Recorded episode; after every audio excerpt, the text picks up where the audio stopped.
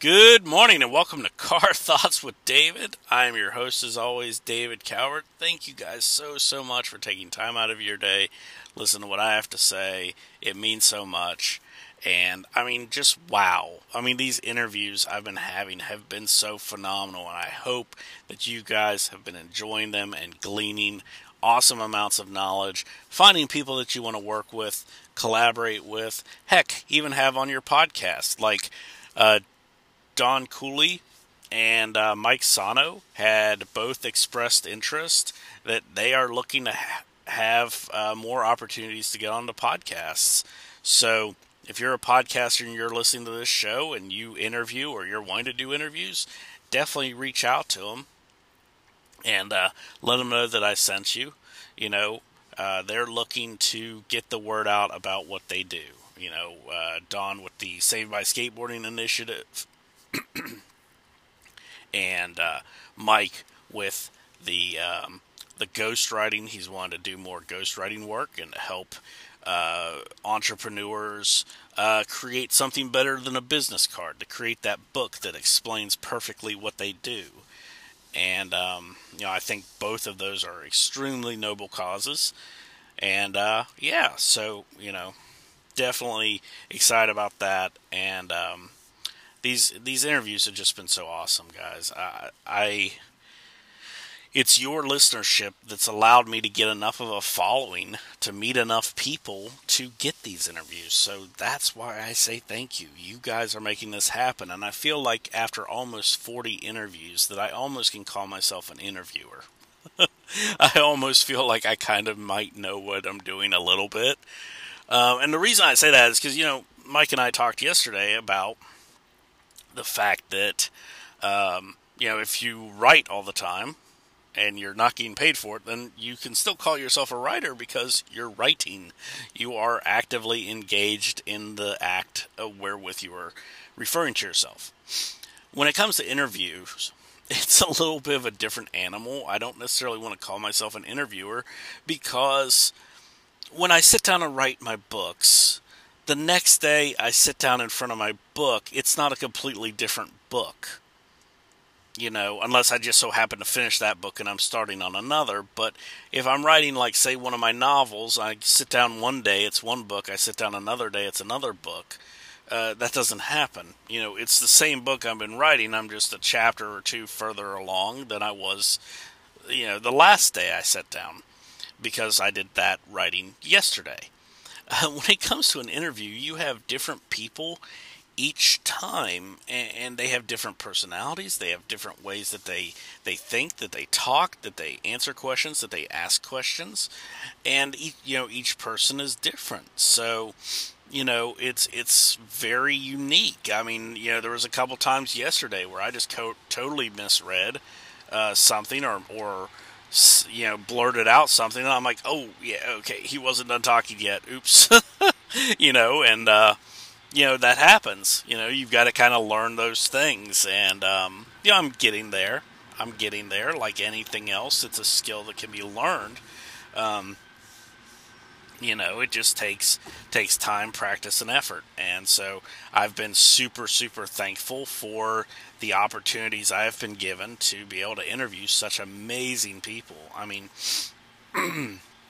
one of my interviews is at 200 listens which is ridiculous. You know i just last month was like oh yeah some of my interviews hit 100 and uh, this month I've got one that's at at 200. I'm thrilled. Uh, that is my interview with uh, Kristen Pruitt.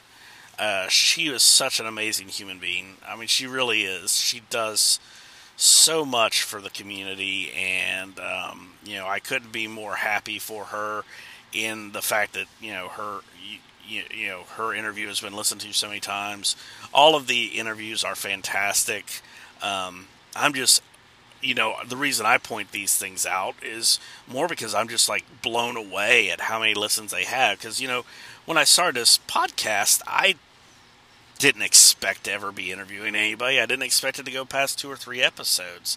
You know, I thought, yeah, I'm going to get bored with this and, you know, I'm not going to do it anymore. And, you know, and then that'll be that. And, or I'll get burnt out on it and I won't want to do it anymore and I'll regret it.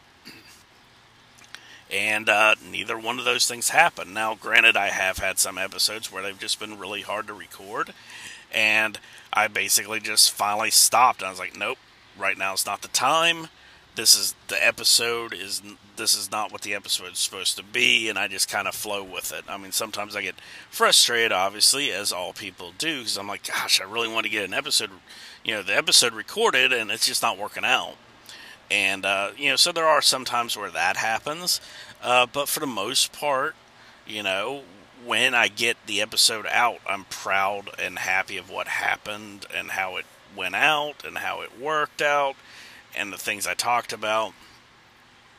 But you know, I struggle too. You know, sometimes you're going to have that. I mean, I can't tell you how many, how many, um, you know, episodes I delete, or you know, or where I'm just like, you know, this is not what I want to talk about. This is, you know, I, I felt like I was forcing it. You know, it wasn't natural. Like I was, like I was trying to produce a daily podcast instead of I'm just sitting here talking to you guys, sharing this story as we're in the car together. And um, you know, it shouldn't be that much hard work to to to do it. So, um, and then there's been a couple you know mishaps here or there. Like yesterday, I was trying to record an episode and. I sitting there just talking to myself for about 25 minutes, and I stop and I look and I realize that somewhere along the way the recording, um, you know, just stopped. It just you know, so about I got about four minutes of the 25, and you know, because I was trying to put something together, uh, so I'd have something for uh, for you know the the episode after Mike, uh, which is the episode you're listening to now.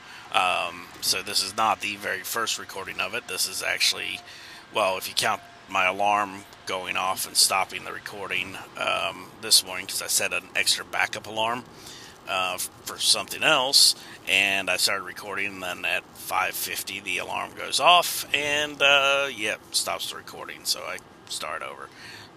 But um, but yeah, you know, little mishaps and phone issues, things like that. Uh, I put a lot of mileage on this thing, and uh, you know, it holds up really, really well.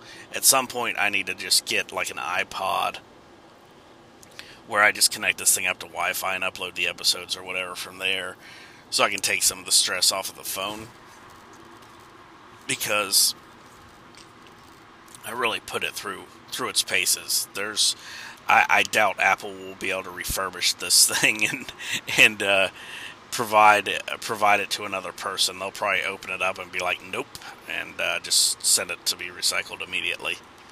Um, and and I have I have actually burnt up phones before, like in the literal sense. Um, I had a.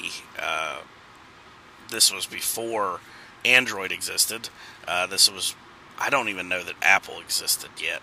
Um, it might. It might might have been at the first or second iteration of the of the iPhone. Like we're talking like where it was only on AT and T, and uh, yeah, I was uh, downloading a movie uh, on it.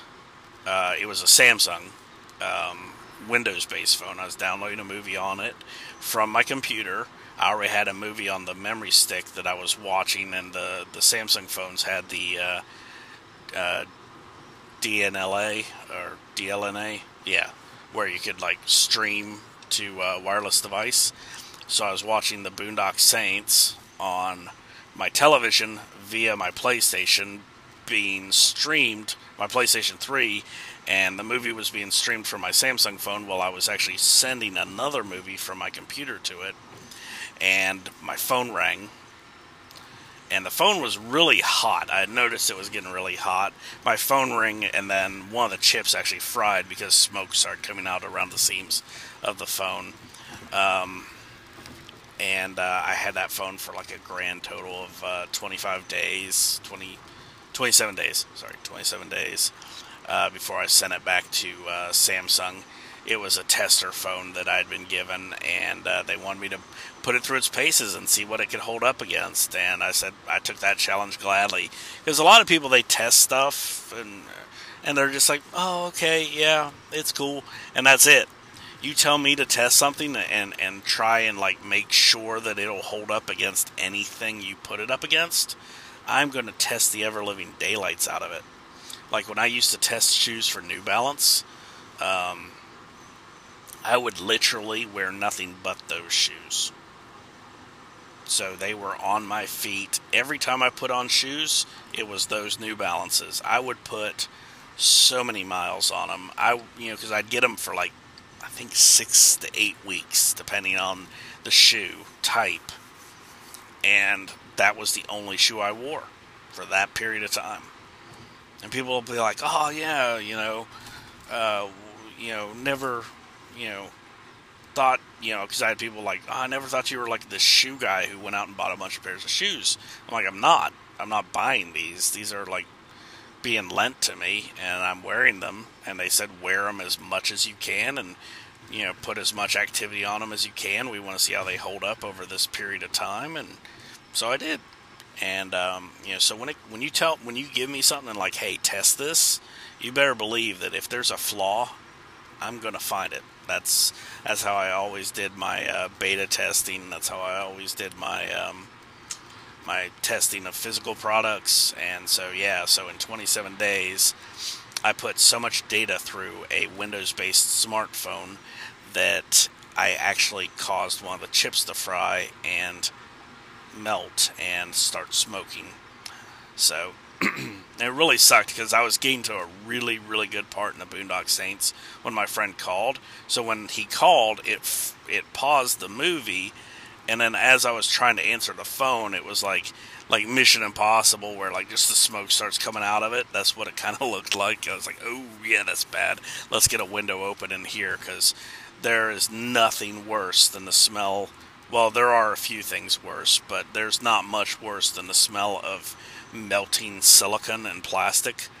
Um, uh, and, uh, you know, I knew I had to get the window open, and you know, then I ran to get a like oven mitt and took the phone outside to let it finish baking outside. Um, you know, because. Uh, and then uh, once it finally cooled down, I brought it back in and reactivated one of my my actual non-test phone, my personal phone, and and uh, put it, you know, put it back into service, and then um, boxed up the Samsung phone. I texted my friend and told him, "Yeah, sorry, I couldn't call you.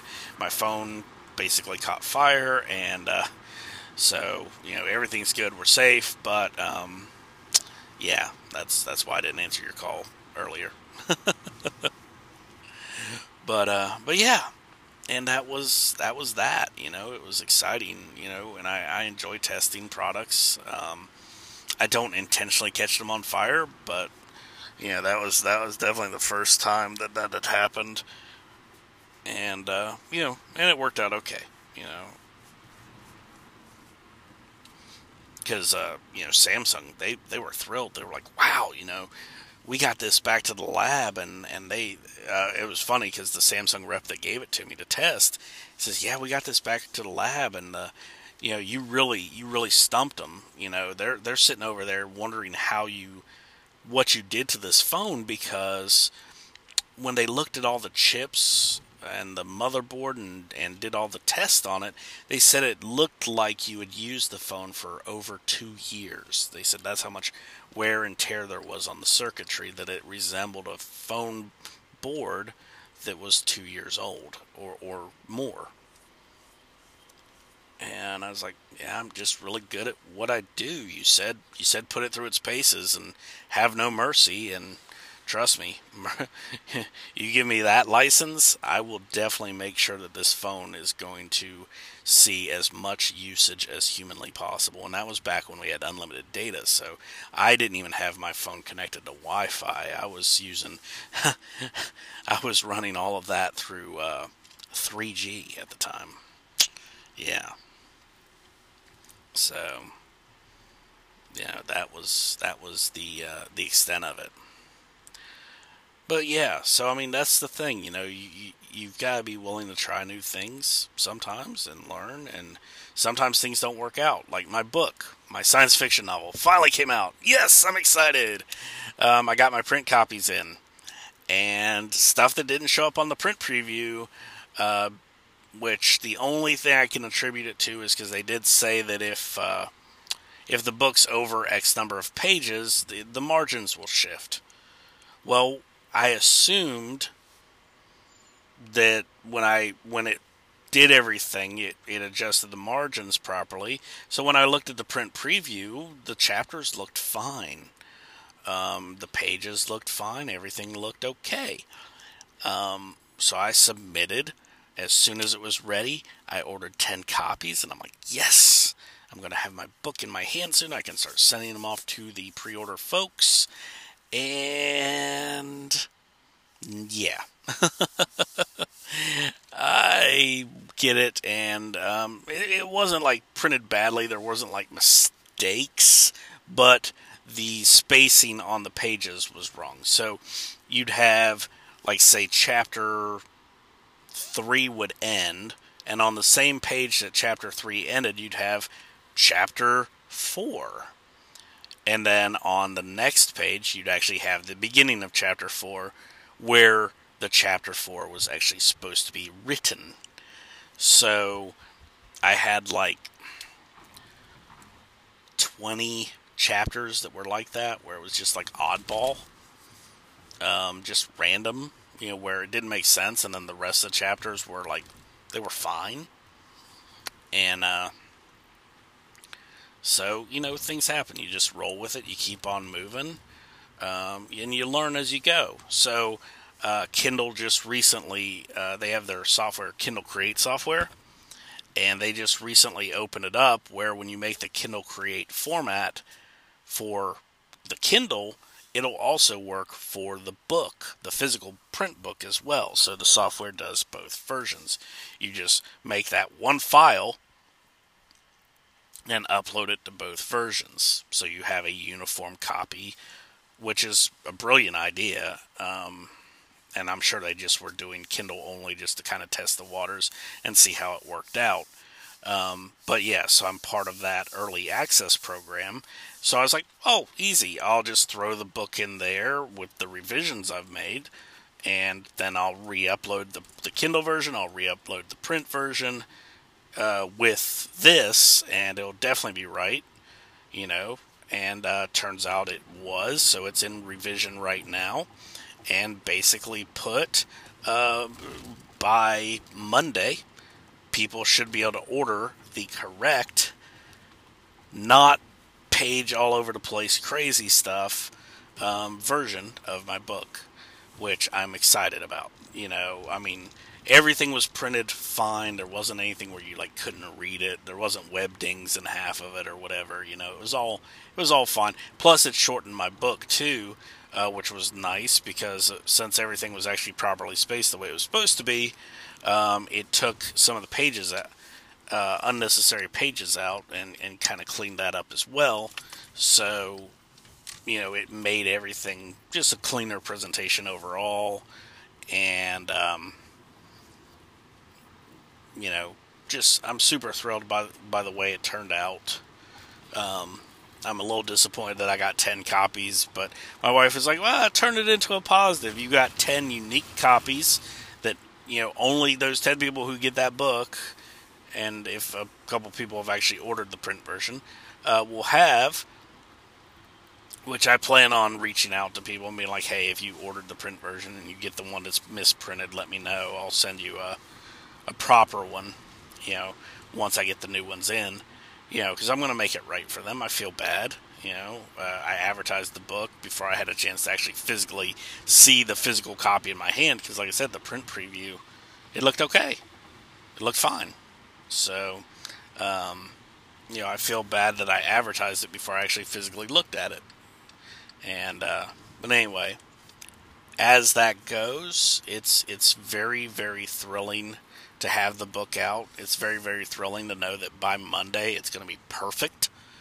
And I've got it released, and now I can start working on my uncut edition. Um, getting that prepped for launch. I'm probably going to launch that guy uh, somewhere in the neighborhood of um, March or April, maybe maybe June.